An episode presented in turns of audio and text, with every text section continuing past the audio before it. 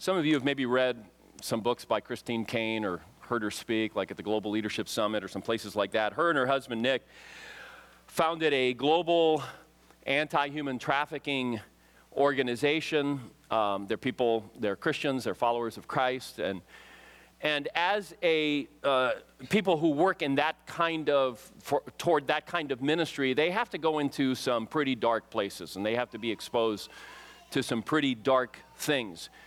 Dark places that are hopeless, hopeless places for so many people. But they go in there with the light of Christ. They bring the light of Christ into these very dark, dark places. Now, when you go with the light of Christ into really, really dark places, like what they go into, it also becomes dangerous because you become a target, someone to defeat by people who are willing to, to do just about anything to make more money and to not go to jail and to accomplish what they want to accomplish. But it's what she does. A few years ago, she was talking about it, and she says, A lot of people ask me, How do I do it? And she told a story. And it was about her four year old daughter. And she says, Her four year old daughter is, is afraid of the dark, normally. But give her a flashlight, just a little beam of light. And she becomes emboldened. She becomes courageous with that little beam of light. And they, she said, We were in a, in a Walmart shopping for a flashlight. We needed a flashlight, and we were shopping for a flashlight. And we looked at them all over. We finally bought it. On our way out, she says her daughter turned to her and said, Mommy, can we please go find some darkness? and then Caine expounded on the idea. She explained that it doesn't take a whole lot of light to dispel a really dark place. Doesn't take a whole lot of light.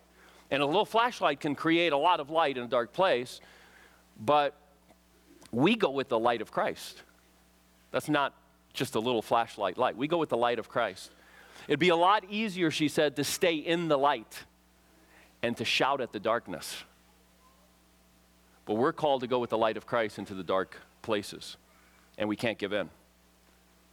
So sometimes we're, we're tempted to stay in the light.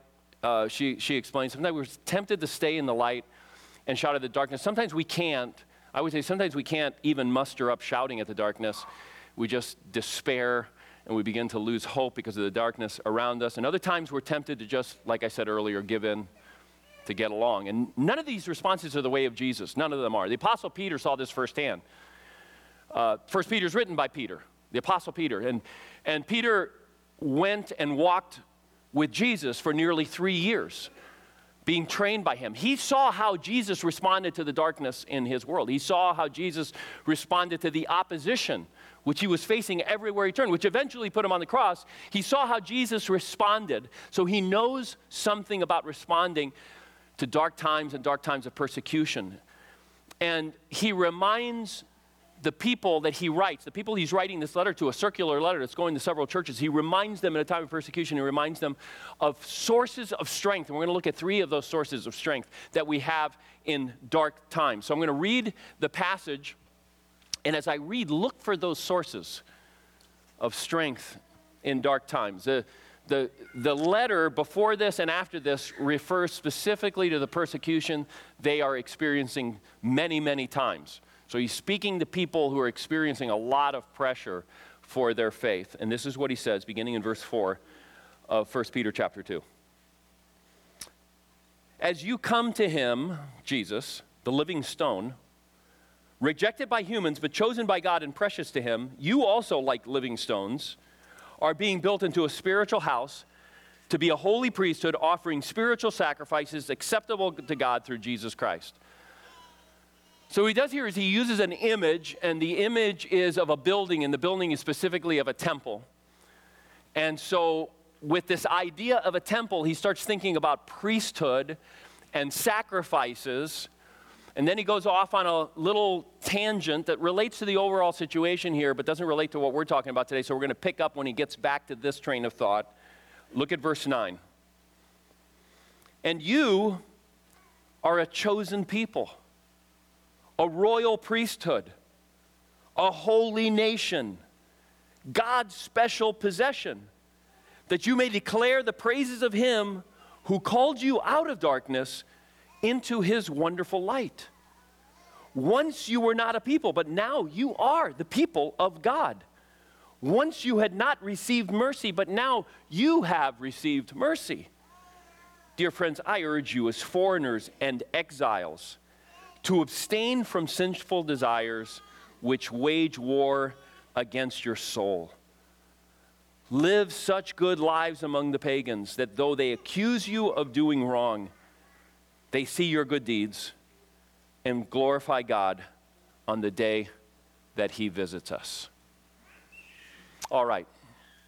So, to a persecuted minority community of Christians within the Roman Empire, he reminds them and he drives home just how adored they are by God. And that's our first source of strength is that is to just realize we are precious in God's sight. That's what the text says. We're precious in God's sight. We're his, we're his precious possession. Uh, and he does it not just in saying that, he does it in all kinds of ways. The, the, the letter refers to the persecution that they're going through, but we don't know what the persecution is.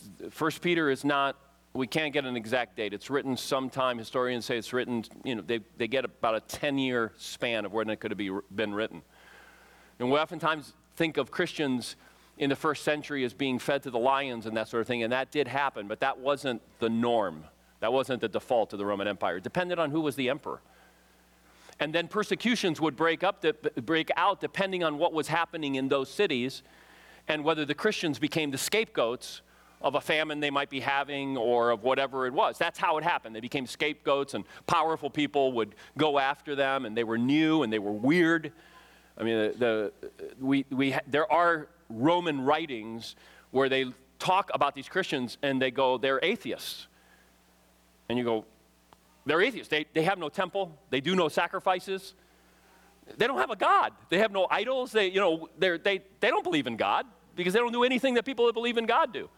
And so they're, they're on the outside. They believe in only one God. They don't adopt the gods of their city. And, and so most of the persecution that would happen against them was not an overt, like, you know, killing or something like that or imprisoning. Most of the persecution was the kind of thing that people experience when they're put on the outside because of their beliefs. And, and so they might not be invited into certain circles. They might miss a lot of networking opportunities business wise. Uh, they may be, you know, have to eat lunch on their own, you know, when they're working in the fields. Uh, there's all kinds of things. Their kids may be put down uh, in the neighborhood. And, and so these are some of the things. And there weren't, most people in, in the Roman Empire could live in their own ghetto. There were no Christian ghettos to live in. And so they, they had to live among people who were not uh, like them. And uh, other groups, you know, if they, you know, you'd have the Phoenician ghetto and you would have the Jewish ghetto in a city and, and that sort of thing. We're going to look at that a little bit next week, in fact. So, to people who are hated, basically, in general in society, they're certainly experiencing that, he reminds them that they're loved by God and adored by God. He reminds them that they're loved by God. He reminds them that they're in good company, too. Look at verse 4. As you come to Jesus, the living stone rejected by humans, but chosen by God and precious to Him. So he, he reminds him Jesus also was rejected, but he was precious to God. He reminds them in verse 9 they are a chosen people, they're chosen by God. He reminds them that they were not a people before, but now they are a people, the people of God. The implication is also that they, that they are precious just like Jesus was precious to God. And that should make a difference in our lives. Rejection is hard to take.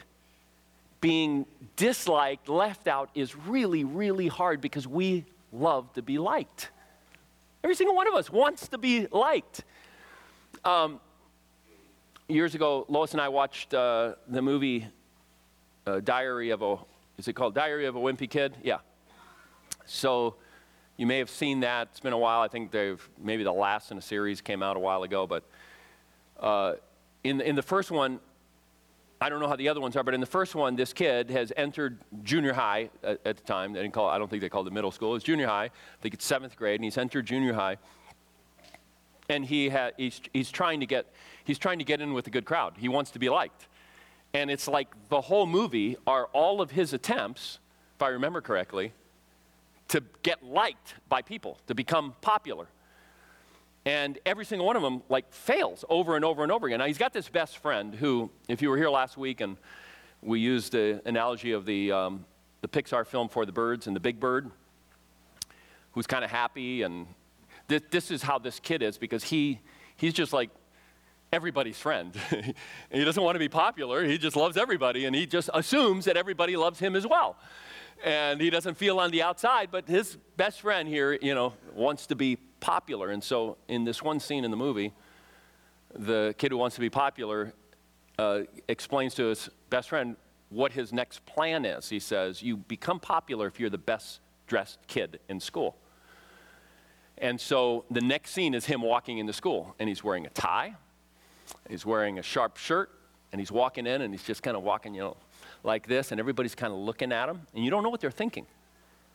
You don't know if they're thinking cool or thinking, What are you doing? But he finds out when he enters the classroom what they're thinking. Because just moments before he got there and walked through, his best friend walked through. And when he gets into the classroom, he sees his best friend is wearing the identical clothing. and he looks at him, he says, I told you I was going to dress up today. He goes, I know, I know. That's why I thought we could be twins.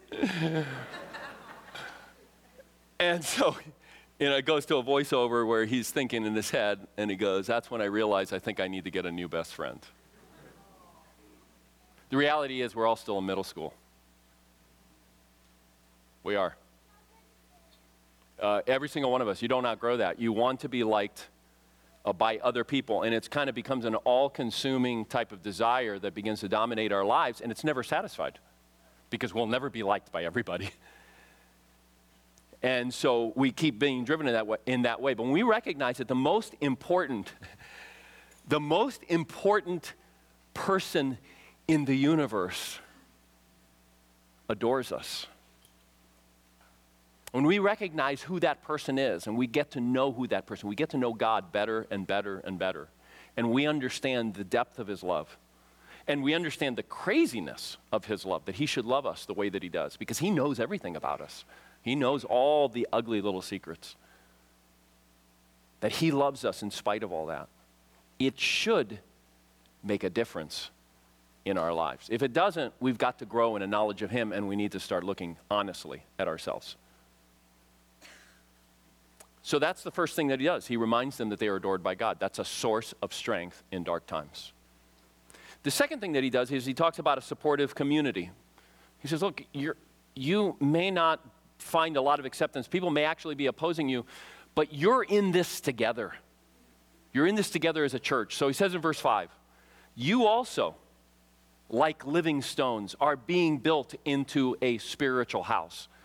So the image that he's using is a little bit more subtle here, although it gets a little less subtle in some of the other things he says. But the image here is, you know, kind of like a wall being built, you know, brick upon brick. And as you're being, you're held together, it, as a wall, these bricks are holding each other up. And the idea is that as you kind of start knocking out bricks, the wall becomes weaker and weaker. And if you were to take out too many bricks, the wall falls in. He's saying you need each other. You need to be in, you know, involved in each other's lives. You need to be doing life together. You need to be encouraging each other. Every single one of you needs to recognize you are dependent on each other. An interesting uh, quote from his blog a few years ago, Seth Godin, who is like a marketing guru, one of the most read blogs that's out there. Just he's, he's a marketing genius. And more than just marketing, he's a business genius. And a few years ago, I don't think he identifies as a Christian. Uh, but this is what he said. He says, self sufficiency appears to be a worthy goal, but it's now impossible if you want to actually get anything done. All of our productivity, leverage, and insight comes from being part of a community, not apart from it. The goal, I think, is to figure out how to become more dependent, not less. Now, that's so totally counterintuitive in our culture to say your goal should not to become more independent. Your goal should be to become more dependent, which is his kind of twist of a word to try to make a point. Your goal should be to become more connected. To become more, connected to each other because you're not going to accomplish anything of value if you are independent. And that's true for Christianity. We cannot live out our faith where we are disconnected from other believers. And other believers need us because when we're not in there in that wall, the wall starts crumbling and it starts falling down. So, students, some students here today are going to, uh, in a year, two, three, four years, going to go off to college or going to go off to your first job. And one of the things that the thing that's kind of always working in there, the temptation is to is to there is a need to become, you know, less dependent on parents and to become more independent. Absolutely, is a healthy healthy thing. But with that, a lot of times comes a kind of a independence from God. And there's no way to sustain, you, you, go off to another city, to whatever, there's no way to sustain a faith if you're not strongly connected, recognizing your dependence on your brothers and sisters in Christ. There's no way. Um, families, as your kids grow, as, as all these kids were dedicated, as your kids grow older, one of the things, if they get involved in sports, music, some of those programs, it becomes very, very busy. Life gets very, you know, it's the driving kids around everywhere, you know. Yeah, you don't have to put them in the car seat, which is so difficult because I have three grandchildren, they're all in car seats, and it's like, um, they can get in themselves, but now you've got to drive them a million places, and life gets really, really busy. And it's really easy to, little by little, just drop off Christian community and what we do here together on the weekends, what we do. And, and there's no way to pass on a faith, there's no way to keep our faith strong in, in, in any world if we're not strongly connected, recognizing our dependence on each other. There's, it's, it's just the Bible says it is impossible because that's how God has designed it. That's how He has literally designed us to be. We have to be connected. Wealthy people. I'm looking at almost everybody here. I'm talking to almost everybody here. Wealthy people who can jump on airplanes, who can go to cabins, who can go to, you know, visit far off places. Uh, we can very easily become disconnected. And it takes a, a big effort to stay connected to not just kind of give up, well, you know, I'm gone half the year, I'm doing this, I'm gone every. No. When you're here, be here. when you're here, be here. Keep those connections strong. Wherever you go, be there with Christ. Um, so it's, it's very, we have to, we, we need a supportive community, and the supportive community is one of the sources of strength that we have in a dark world. One last one is a compelling vision, a compelling uh, mission, a compelling mission. Because we get strength from having a compelling purpose in our lives, from understanding that we're not just, we're not just on the outside or like these people suffering under persecution that Peter is writing to. Uh, we have a compelling purpose. It helps when suffering to know that the suffering has a purpose. And so a compelling mission and purpose is something that, that, that, that, that, that's a source of strength. We are carriers of God's message of love and grace. We're His plan to spread His love and grace to the whole world. Uh, you and me, you and me, that's His plan, not me, the pastor. You and me, all of us in our daily lives, that's His plan to spread the love of the gospel and the message of the gospel. One of the ways he makes this point, Peter makes this point, is by calling them priests. He says to these congregations, You are all priests. If you're a believer in Christ, today, in here, if you're a follower of Jesus, those words apply to you. You are part of a holy priesthood and you're part of a royal priesthood. Those are the terms that are used here. You're a part of a royal and a holy priesthood. Now, priests had two functions, and as Peter is writing, everybody understands it because there were priests in the pagan temples and there were priests in the Jewish temple. And so they, they understand that a priest represents the people for God. So a priest offers the sacrifice on behalf of the people to God. But that's not all that the priest does. The priest also represents God to the people. And that's really what he's getting at. as priests, you're representing God to the people. There's, there is the sacrifice part. You'll f- explore that in your uh, reflection questions, small group questions. But priests represent God to the people. All the people of God have always been called priests. A lot of people think this is a New Testament thing. This is because of Jesus, this is because of the Holy Spirit. Nope. It's always been that way. So Moses gets the people, leads the people of Israel out of slavery into the wilderness.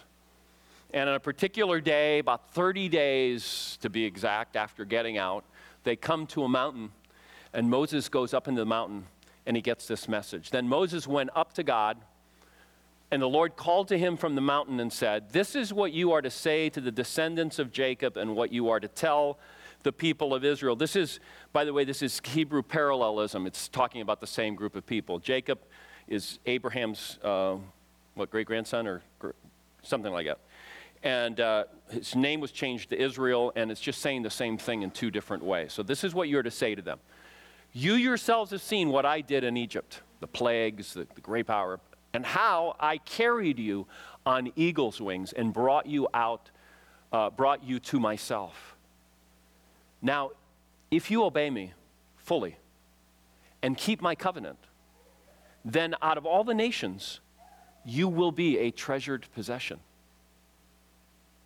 Although the whole earth is mine, you will be for me a kingdom of priests and a holy nation. These are the words you are to speak to the Israelites. The whole, earth, the whole world is mine, he says. But you're called out to be priests in that world. And the, the, if, if you read that passage and other passages that are just like it, the emphasis as God's priests in the world is to be proclaimers of God's glory, to draw people to God, to be representing God to the world by the way that they live and by the message that they carry with them. They are to represent God to the nations. Jesus said the same thing. At the beginning of the Sermon on the Mount are the Beatitudes, and at the end of the Beatitudes, these blessings. One of the things he says, Blessed are you when you are persecuted for my name. Blessed are you when you're persecuted for my name, for yours will be, and he, he promises a blessing. And then he says, You're salt to the earth, which is a preservative in that world. You're salt to the earth. And you're not only salt, you're a light. And a light doesn't get covered. So then he ends that section by saying this In the same way, let your light shine before others, that they may see your good deeds and glorify your Father in heaven. So you see the, echoes of that in this passage? Look at verse 12. Live such good lives among the pagans that though they accuse you of doing wrong, they may see your good deeds and glorify God the day He visits us. The life you live, they may, they may oppose you, just like Jesus says, but some won't. Some will be drawn to the light of God, some will be drawn. The goal is to win people over to God so that they join in worshiping God. That means living their whole life for God. I like what John Piper said some years ago. He said, Missions is not the ultimate goal of the church, worship is. Missions exist because worship doesn't. Uh, years ago, when the movie Avatar came out, became the biggest grossing movie. I don't know if it still is, but became the biggest grossing movie. We went and saw it as a, as a family. Um, we were visiting family, and we all got in the car. We went. We had bought our tickets well ahead of time. We, we sat down. We, we had gotten in towards the front. We'd gotten there really early. We got in. We got the seats that we wanted. And people were streaming in. It was sold out. And the guy, one of the workers there that was kind of ushering people in, all of a sudden just stopped everybody as he saw what was happening. And he said, Hey, folks, you're about to see the greatest movie ever. My favorite movie of all time. I've never seen anything like this in a movie theater. He was so excited. He was like an evangelist for Avatar. and he says, I want everybody to have a great experience. And they won't have a great experience if they can't sit next to their family. So please, with the people they came here with, so please, you know, move over so that there's, there's room for people to be able to sit together. Oh, please, please, you know, and he's just like begging us to make it a good experience. There was a couple, a couple of seats in front of us. They did not move. We dutifully moved. Like, we got here in here early to get our seats, but, you know, now we're to sit on the side. They were not to be moved. And I remember at the time being a little bit irritated at them. Um, now I think back, I'm like, they're like, just walk over me. You know, doesn't matter. I want to see this movie right here. I, I, I get that because it's just a movie. But a lot of Christians are that way. It's like God calls us to be on mission for Him, and it's supposed to be an encouraging thing to us, but it's like, I am not going to be moved. you know, I am not going to stick my neck out. I am not going to share Christ in my world. That's just going to bring, bring problems to my life. But Peter actually goes the other direction. And he says, in that dark world, this is, this is part of your strength, is you have been called on mission for God. You get to serve God on mission. You get to, sh- you get to shine the light. It's like that, like Christine Caine's daughter. Let's go find some darkness. you get to go out and find some darkness. You won't have to look very far. So I want to take you back to the year 1989, and uh, it's a tennis match. It's a French Open, the semifinal. And uh, I, I never heard this story. I think in 1989 there were just a lot of other things happening in my life, a move and uh, working like five jobs, I think, uh, teaching and doing all kinds of stuff. And it was, it was a crazy time in my life, having babies. Uh, not me, Lois. Um, uh, that I, I, never heard this story until just recently. But it's the French Open, and uh, it's a match between, in the semifinal, between uh, Ivan Lendl, the number one player in the world, uh, against Michael Chang, a 17 year old that hardly anybody had heard of. He'd made a name for himself in the junior ranks, but there he was in the semifinal against Ivan Lendl. And the, the person who was telling the story, when I heard it, was talking about how Lendl was like this emotionless, chiseled, six foot two machine, like a robot. And, um, and, and he had wiped the court clean with Michael Chang earlier in the year. Uh, Chang was one of the youngest competitors in the majors that year and um, was like the opposite of Lendl. He's 135 pounds. I don't know how tall he was, but he's just 135 pounds. So Lendl, st- Lendl starts out strong and wins the first two sets, if that's what it call it in tennis. I forgot the. And um, all he has to do is win one more to eliminate him, but Chang starts uh, coming back, and he wins the third. And then in the fourth, he's doing really well. Nobody's expecting him to win, but he's doing really well. And by the way, I kind of obsessed with this, and I've watched it on YouTube and, and uh, watched interviews and watched the actual match, and, and not the whole match, but this part of the match that I'm going to describe right now. And so in that fourth set, he starts getting back cramps and leg cramps. And he almost can't function.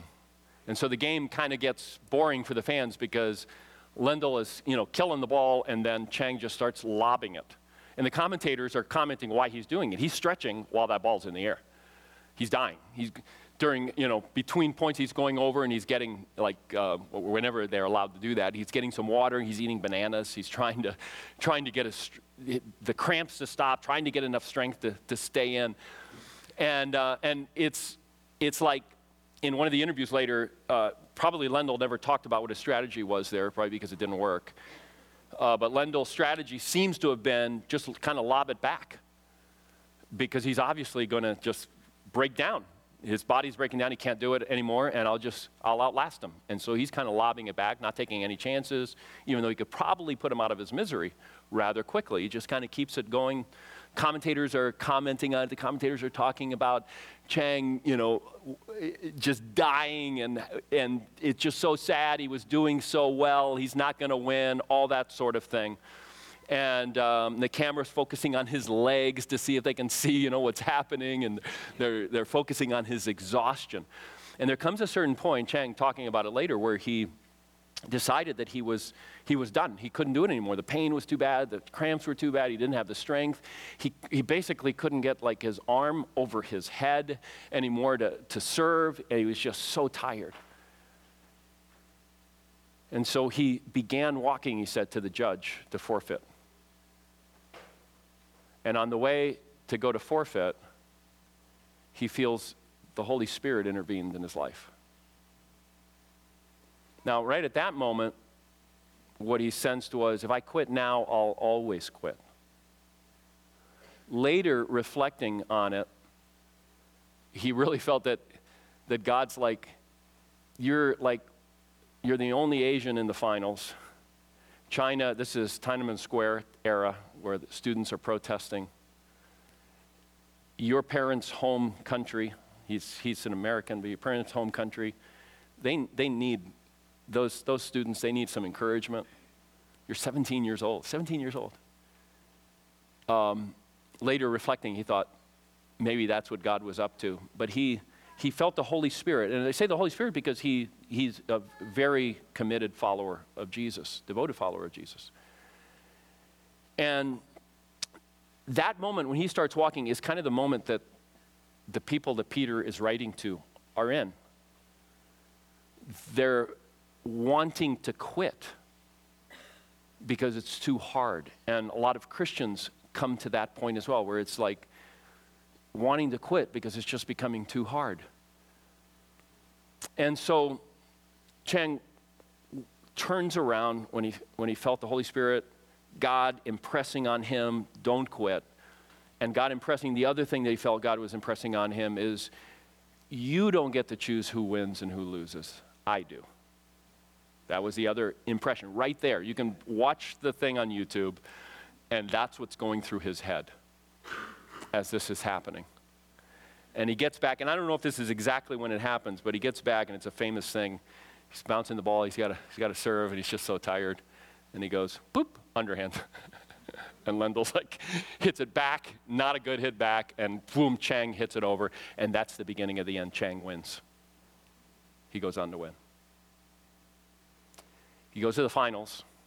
Oh, after he wins, they, you know, they talk to him, and he talks to the crowd, and he gives credit to Jesus for his win. The crowd boos. It's France. it's pretty secularized culture. They don't like bringing up Jesus in sporting events. And, um, and so they boo him, and then they boo him throughout the whole final. He said, I've never experienced, I've never been booed before that sense of like, I'm out here in the court killing myself, and people are booing me. But he wins the final. It's the only major he ever won. He's in the Hall of Fame. He won like 32 titles, but it's the only major that he ever won. And, um, and part of the reason that he won, especially with Lendl, is he started just doing crazy things. He started taking chances. He started like doing things that he wouldn't normally do. And, um, and it threw Lendl off his game and, and all of that. So he, he, wins the final. For five years, every time he goes to the French Open, the crowds boo him. About two years into it, it's like a second year of being booed, he calls his father, who's also a devoted follower of Jesus. And he says, Dad, I'm not coming to the French Open anymore. I'm done. This is, does not feel good being booed. It's taken all the joy out of, out of playing tennis. And he said, his father said this. He said, You know what, Michael? The Lord hasn't called you to just play in the places where people love you and support you and treat you good. The Lord called you to be a tennis player because you're a witness for Christ. Doesn't matter what kind of response you get. What's important is how you respond to it. He says for the next three years he got booed, but on like the fifth year or sixth year, the crowd stopped booing, and he said, I don't know what happened, but they started treat, treating me as if I was a Frenchman. um, and I wouldn't have experienced that if my dad hadn't intervened. God is calling us to be on mission for Him and to be on a mission with joy and respect and um, with hope and with love. A mission of sharing God's grace with a world that is increasingly darker and needs the light of Christ. Let's pray.